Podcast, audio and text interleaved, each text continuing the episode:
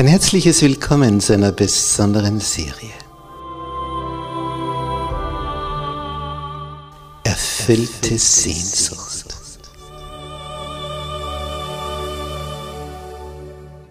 Die Welt der Bibel.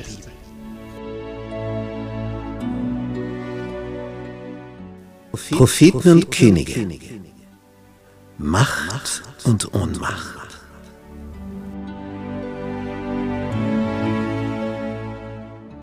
Propheten? Ja, was ist das? Was ist ein Prophet? Wie wird er berufen? In welcher Art und Weise? Man hört von Visionen, was ging da vor sich? Wie hat Gott sie gebraucht? Was haben die verkündet? Wurde das wegweisend? Hat das zu Weichenstellungen von Völkern geführt? Was ist dahinter alles verborgen? Geistliches und Politisches, Propheten und Könige. Was hat sich da alles abgespielt, vom König Salomo bis zum Untergang des Nordreiches Israel und des Südreiches Juda? Da tauchen wir ein in diese Welt und lernen von ihnen.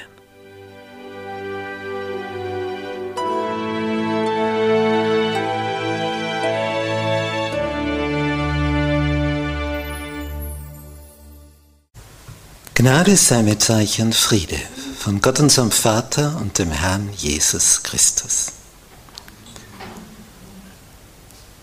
Unser Thema heute: Elia, der Mann aus Tisbe. Und dazu begrüße ich auch herzlich all unsere Zuseher im Internet. Dieses Thema liebe ich besonders, denn so heißt ja auch unsere Gemeindeschule hier in Lustenau, in Vorarlberg. Elia, einer der machtvollsten Propheten Israels. Und zu seiner Zeit war die Königsfamilie eine, die auch sehr machtvoll war, allerdings in der verkehrten Richtung. Denn die Königin stammte aus Phönizien, sie hatte den Baalskult mitgebracht, hatte 850 Priester für diese falsche Religion mit ins Land hereingeholt. Die mussten finanziert werden. Die Bibel nennt das so, sie aßen vom Tisch Isebels. Das heißt, sie wurden hier vom Königshaus über Steuergelder finanziert. Ein falscher Götzenkult in Israel hereingeholt. Und wie sollte diesem Unheil gewehrt werden? Denn das ging ja von der Führungsspitze aus. Wie die Königsfamilie das so gestaltet, was und wer soll da dagegen Einhalt gebieten? Nicht, wenn jemand von oben her in einer absoluten Machtposition ist, dann kann der schalten und walten, wie er will. Als dieser arabische Frühling ins Land gezogen ist, wo in diesen nordafrikanischen arabischen Staaten ein Staatschef nach dem anderen gestürzt wurde, war auch darunter der aus Tunesien, und man hat dann hinter einer doppelten Wand ein Bücherregal gefunden, wo nicht die Bücher aufgestapelt waren, sondern die 500-Euro-Scheine. So flott musste er fliehen, dass er die gar nicht mehr mitnehmen konnte. Die hätten in einem Koffer gar nicht Platz gehabt. So viele waren dort. Und als man dann das genauer nachgespürt hat, hat man festgestellt, der hat nicht Millionen, sondern Milliarden in 20 Jahren auf die Seite geschafft. Der hat rund 1/5 aller Staatseinnahmen für sich selbst gehortet. Also so jemand würde ja, wenn der so unterwegs ist und nicht die Macht hätte, Richtung Psychiatrie eingeordnet werden. So ist ein Mensch, wenn er Macht hat. Absolute Macht. Aber das viel, viel Schlimmeres, als ein Volk auszubreiten, ist es, wenn ein Volk in die falsche Glaubensrichtung verführt wird. Und das war jetzt unter Ahab und Isebel. Und da war ein Mann, der lebte im Osten, also auf der anderen Seite des Jordan drüben, in den Bergen Gileads, und der hat diese Entwicklung beobachtet und verfolgt. Und er erinnert sich an einen Text aus dem 5. Buch Mose. Und dort heißt es in Kapitel 28. Das ist ja das Kapitel, was Segen und Fluch verkündet. Was heißt, und wenn du treu bist dem Herrn, dann wird gesegnet sein dein Acker und dein Backtrog und dein Haus und deine Kinder und deine Tiere und dein Feld und. Wenn du aber nicht treu dem Herrn bist, dann kommt die Katastrophe.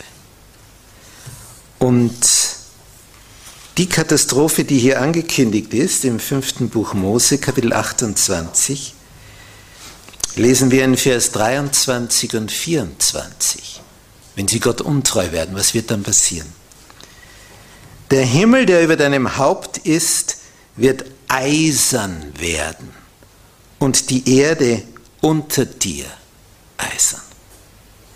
Statt des Regens für dein Land wird der Herr Staub und Asche vom Himmel auf dich geben, bis du vertilgt bist. Und dieser Elia macht nun etwas sehr Eigenartiges. Zuerst betet er zu Gott, dass sich da etwas ändert, dass Ahab, Isebel begreifen, was sie da tun. Und mit jedem Monat wird es schlimmer und noch schlimmer. Und dann beginnt Elia so zu beten. Herr, du hast doch gesagt, wenn das Volk von dir abweicht, dann wirst du eingreifen mit diesen Fluchworten. Der Himmel wird eisern werden. Dann mach's doch. Und Gott antwortet Elia, gut, dann sagst du's dem König. Und Elia macht das. Normalerweise, wenn man sich das so durchdenkt, wenn es die Königsfamilie in diese Richtung geht und man taucht dort auf und sagt, das ist verkehrt und warnt, es gab schon Propheten, die haben das gemacht davor. Sie kamen aus dem Palast nicht mehr lebendig heraus. Denn der König wird darüber, so wie das über das englische Königshaus immer gesagt wird, wenn etwas Unangenehmes passiert, der wäre dann nicht amused, nicht erfreut. Und wenn ein König nicht erfreut ist, dann wird das ungünstig für den, der hier gegen die Linie des Königshauses etwas gesagt hat. Im Buch Propheten und Könige erfahren wir, dass Elia so drauf brannte, das weiterzugeben, dass er Tag und Nacht gereist ist. Der ist einfach marschiert, bis er dort war. Der wollte da nicht irgendwelche Stunden verstreichen lassen mit Schlaf. Der ist marschiert, das drängt, das Volk fällt ab von Gott. Die müssen schnellstens irgendetwas erleben. Und er marschiert, bis er dort ist. Und normalerweise, ich meine, einen König, zu dem kannst du nicht einfach so in den Palast hineinstürmen. Musst du dich einmal ankündigen und dann wird die Terminliste durchgeschaut, ja, und irgendwann kommst du dann vielleicht dran, in dieser Woche oder in diesem Monat. Und Elia marschiert so schnurstracks an allen Wachen vorbei da hinein, dass die gar nicht wissen, wie sie reagieren sollen, die sind wie gelähmt. Bis direkt in den Thronsaal und auf einmal steht er vor dem Herrscher und der ist völlig überrascht, denn der Prophet war nicht angekündigt worden, weil er sich nicht angemeldet hat, der stand einfach da. Er hebt die Rechte gen Himmel und sagt, so wahr der Herr, der Gott Israels lebt, vor dem ich stehe, es wird nicht mehr regnen, nicht einmal Tau wird es geben, bis ich es sage. Fort war er. Und sie sind alle in dem Thronsaal wie gelähmt.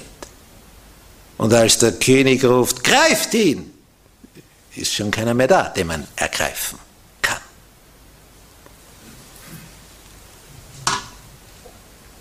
Elia hat eine unwahrscheinliche Glaubenskraft. Der hat so ein Vertrauen, dass das alles so geschieht. Man muss sich vorstellen, als der auf diesem Weg vom Osten bis nach Samaria da unterwegs ist, da gehst du eine Weile. Da bist du Tage unterwegs. Und unterwegs sieht er Grün, Flüsse plätschern.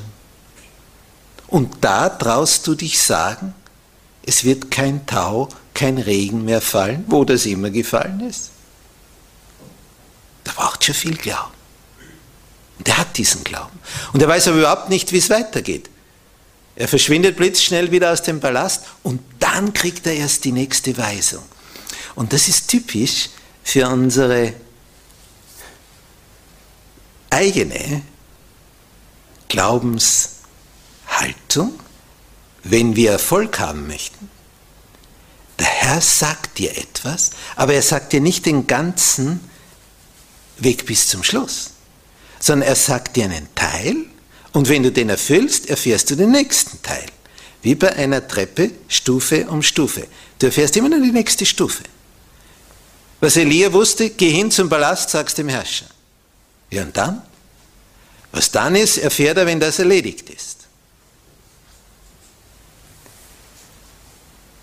Im 1. Königsbuch, Kapitel 17, haben wir diese Geschichte berichtet. Und da heißt es in Vers 2, da kam das Wort des Herrn zu ihm, wie er da aus dem Palast hinausgeht.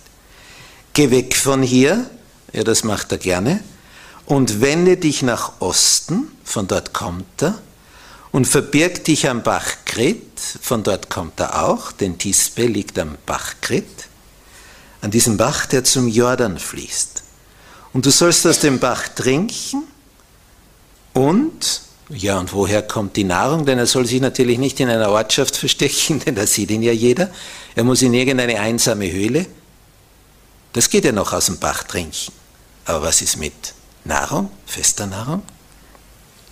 Ich habe den Raben geboten, dass sie dich dort versorgen sollen. Wie das klingt. Also an der Geschichte ist alles derart wunderbar. Zuerst verkündigen, dass es nicht regnen soll und dann, wegen Essen brauchst du dich nicht sorgen, die Raben werden kommen. Das musst du alles einmal glauben. Und er glaubt das und geht hin und versteckt sich dort. Es heißt nämlich in Vers 5, er aber ging hin und tat nach dem Wort des Herrn. Ich frage mich oft, warum passieren relativ vereinzelt so außergewöhnliche Dinge? Ja, warum wohl? Weil es so wenige gibt, die so ein Vertrauen aufbringen, die so einen Glauben aufbringen, die so selbstverständlich nach dem handeln, was Gott sagt. Wo Logik, Vernunft, Verstand sich meldet, aber dann, was ist dann und wenn das und was mache ich dann? Der macht das einfach.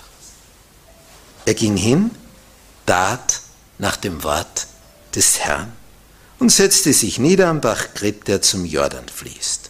Und dann wartet er und beobachtet den Himmel. Das hätte ich auch gemacht. Kommen Raben? Wird das so sein? So aufmerksam hat noch keiner Vögel betrachtet wie der Elia. Der hat eine besondere Beziehung zu Raben. Und dann schaut er, dann kommen die ersten, kreisen und dann kommt die Servieraktion.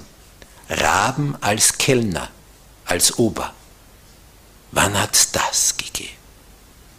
Gott ist so unglaublich schöpferisch, erfinderisch. Macht immer wieder irgendwas anderes. um einfach zu zeigen, er ist der Schöpfer, ihm gehorcht die ganze Natur. Wenn er das machen möchte, macht er das. Wenn er dieses oder jenes machen möchte.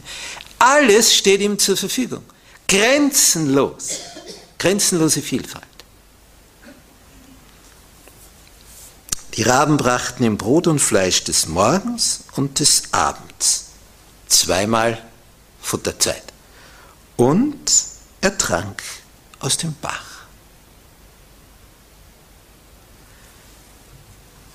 Nun, das ist jetzt, was mit Elia am Bach Krit geschah. Er wartet einfach. Wenn man denkt, was für ein interessanter Auftrag. Einfach zu sitzen und zu warten, dass am Morgen und am Abend die Raben kommen. Und wann immer du Durst hast, trinkst du aus dem Bach. Natürlich hat Elia noch eine Menge anderes getan.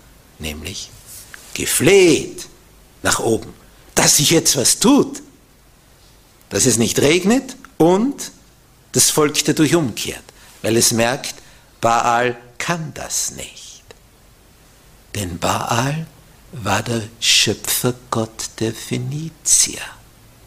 Baal gibt Regen, war das Motto und das Losungswort, das Isebel ausgegeben hat. Von Baal kommt Regen. Und wenn wir zu Baal flehen, dann kommt der Regen.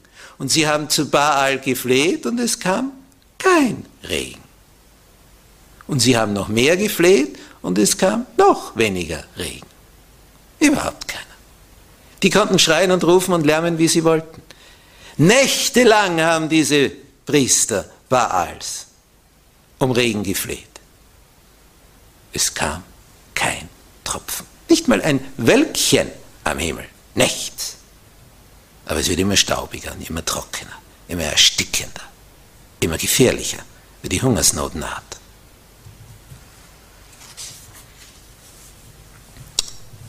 Man versucht natürlich, diesen Elia zu fassen. Man sucht ihn wie die Stecknadel im Heuhaufen. Man findet ihn nicht. Der König schickt Boten in die Nachbarstaaten und lässt sich durch einen Eid versichern, er ist nicht bei uns. Man sucht ihn und dann gibt Isebel folgende Order aus. Der Prophet Elia ist schuld an der ganzen Misere. Er ist die Ursache. Er ist der Grund, dass es uns so schlecht geht. In Wirklichkeit war der Grund, dass sie von Gott abgefallen sind. Es kommt zu einer Schuldverschiebung. Jetzt wissen wir natürlich, dass diese ganze Elia-Geschichte ein einziges, großes Gleichnis ist für die letzte Phase der Weltgeschichte. Diese Dürreperiode dauerte 3,5 Jahre. Die 3,5 Jahre haben wir oft angekündigt in der Bibel. Diese Zeit ist geprägt von Naturkatastrophen, wie in der Endzeit. Die Elia-Zeit wird sich wiederholen.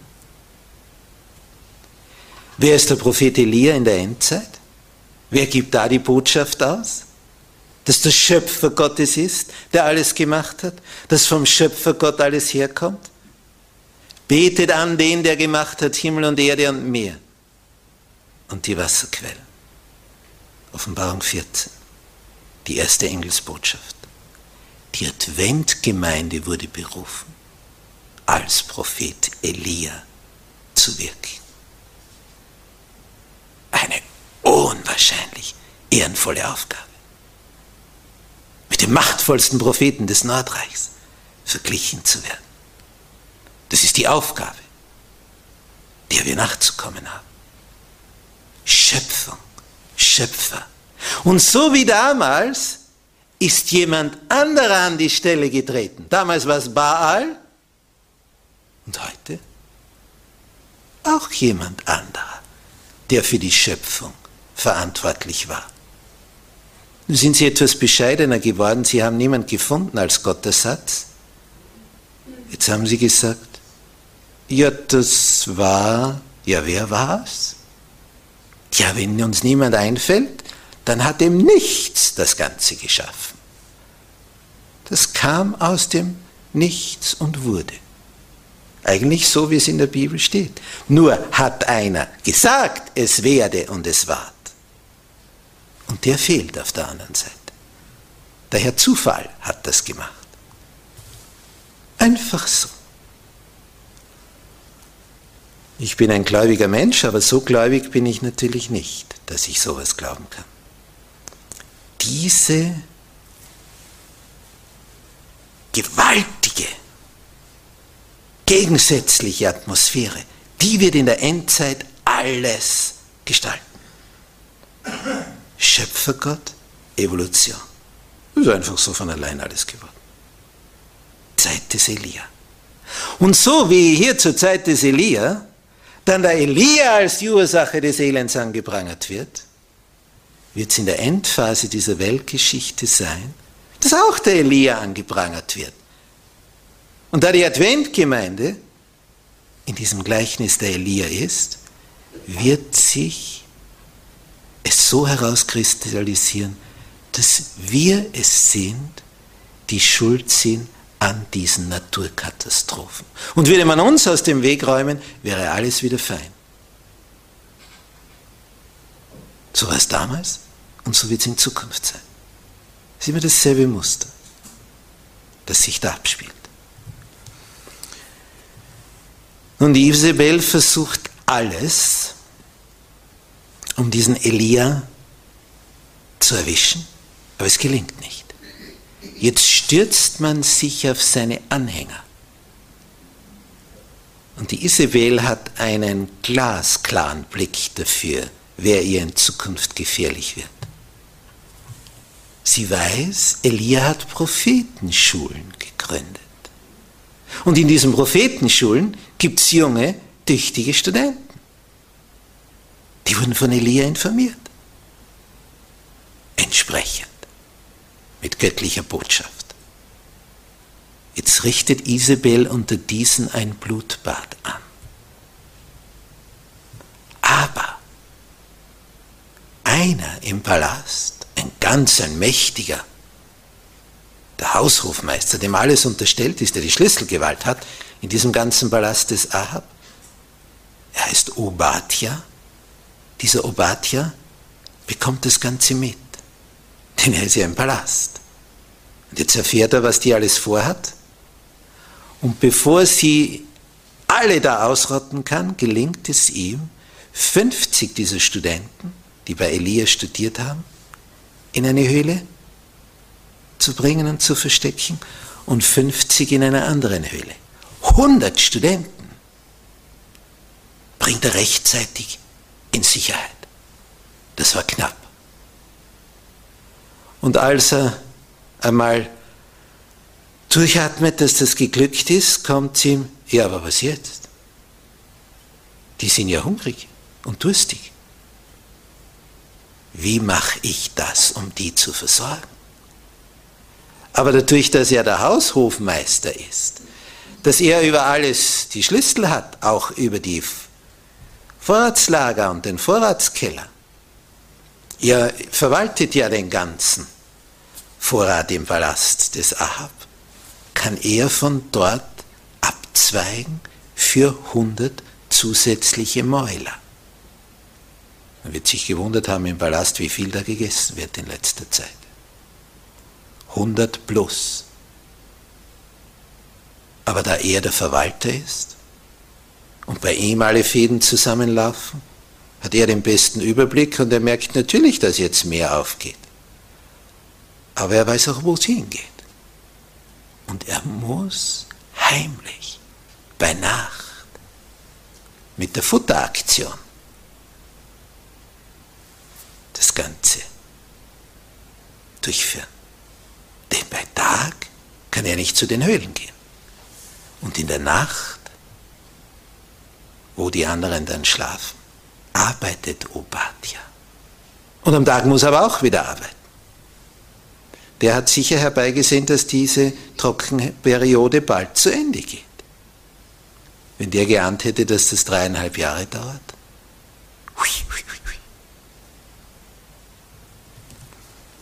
Nacht für Nacht ist dieser Obadja unterwegs und versorgt diese Studenten. Und Elia wird versorgt von den Raben. Und die Königsfamilie beobachtet mit Sorge, wie die Natur zugrunde geht. Und immer mehr kommen und wollen Hilfe. Und immer mehr und mehr wird zu Baal gerufen. Aber interessanterweise, obwohl es so klar verkündet wurde, es wird erst dann wieder regnen, wenn von göttlicher Seite her der Befehl kommt, kehrt das Volk nicht zu Gott um.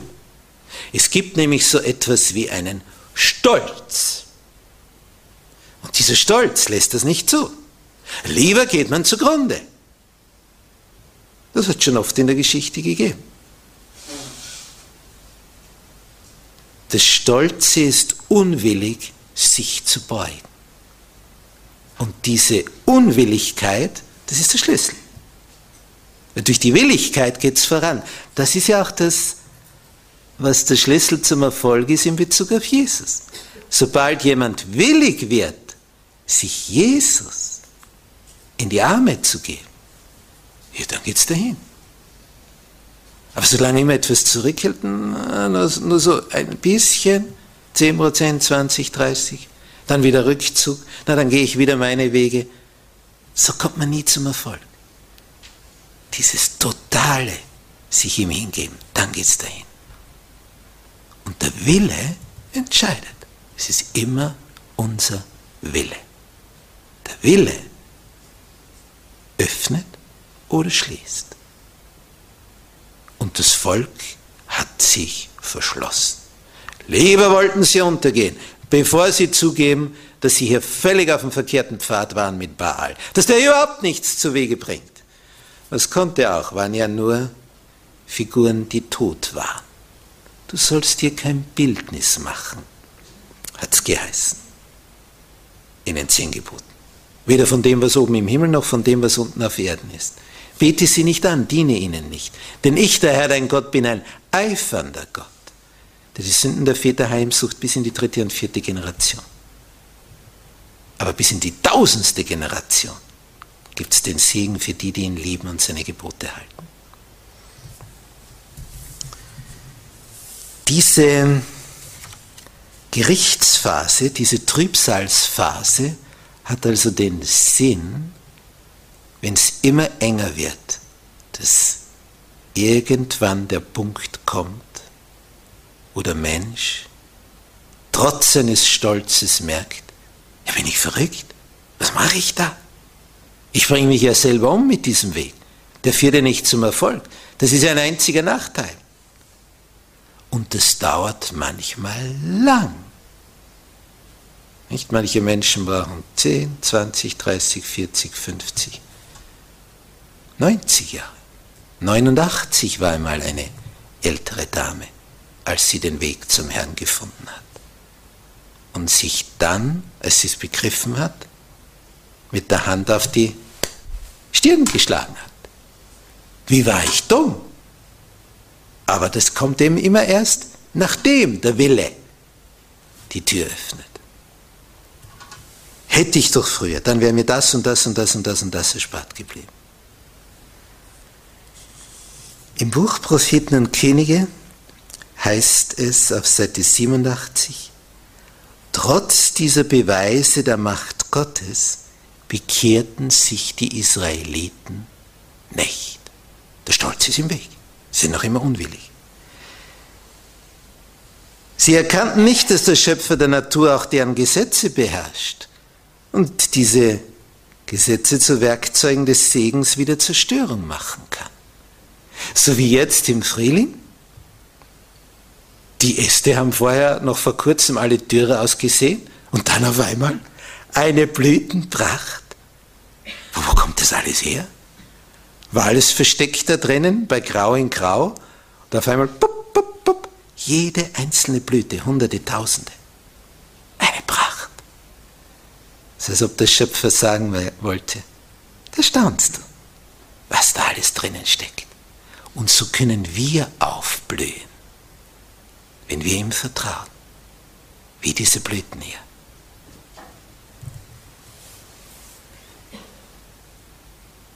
Es heißt hier weiter über die Israeliten zu dieser Zeit, hochmütig waren sie nicht gewillt, sich unter die mächtige Hand Gottes zu beugen.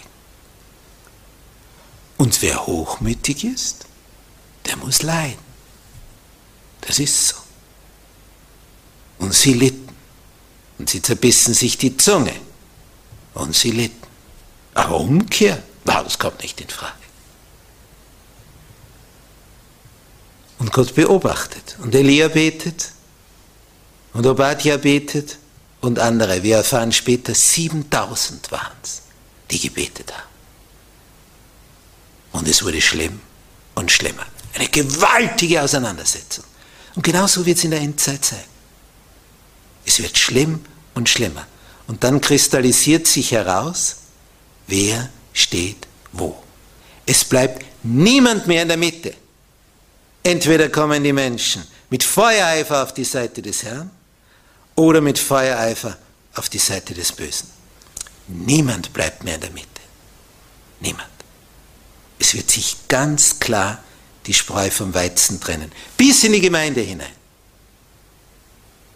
Denn je stärker dann der Druck wird von außen, das kann ja nur der aushalten, der von innen her gekräftigt ist.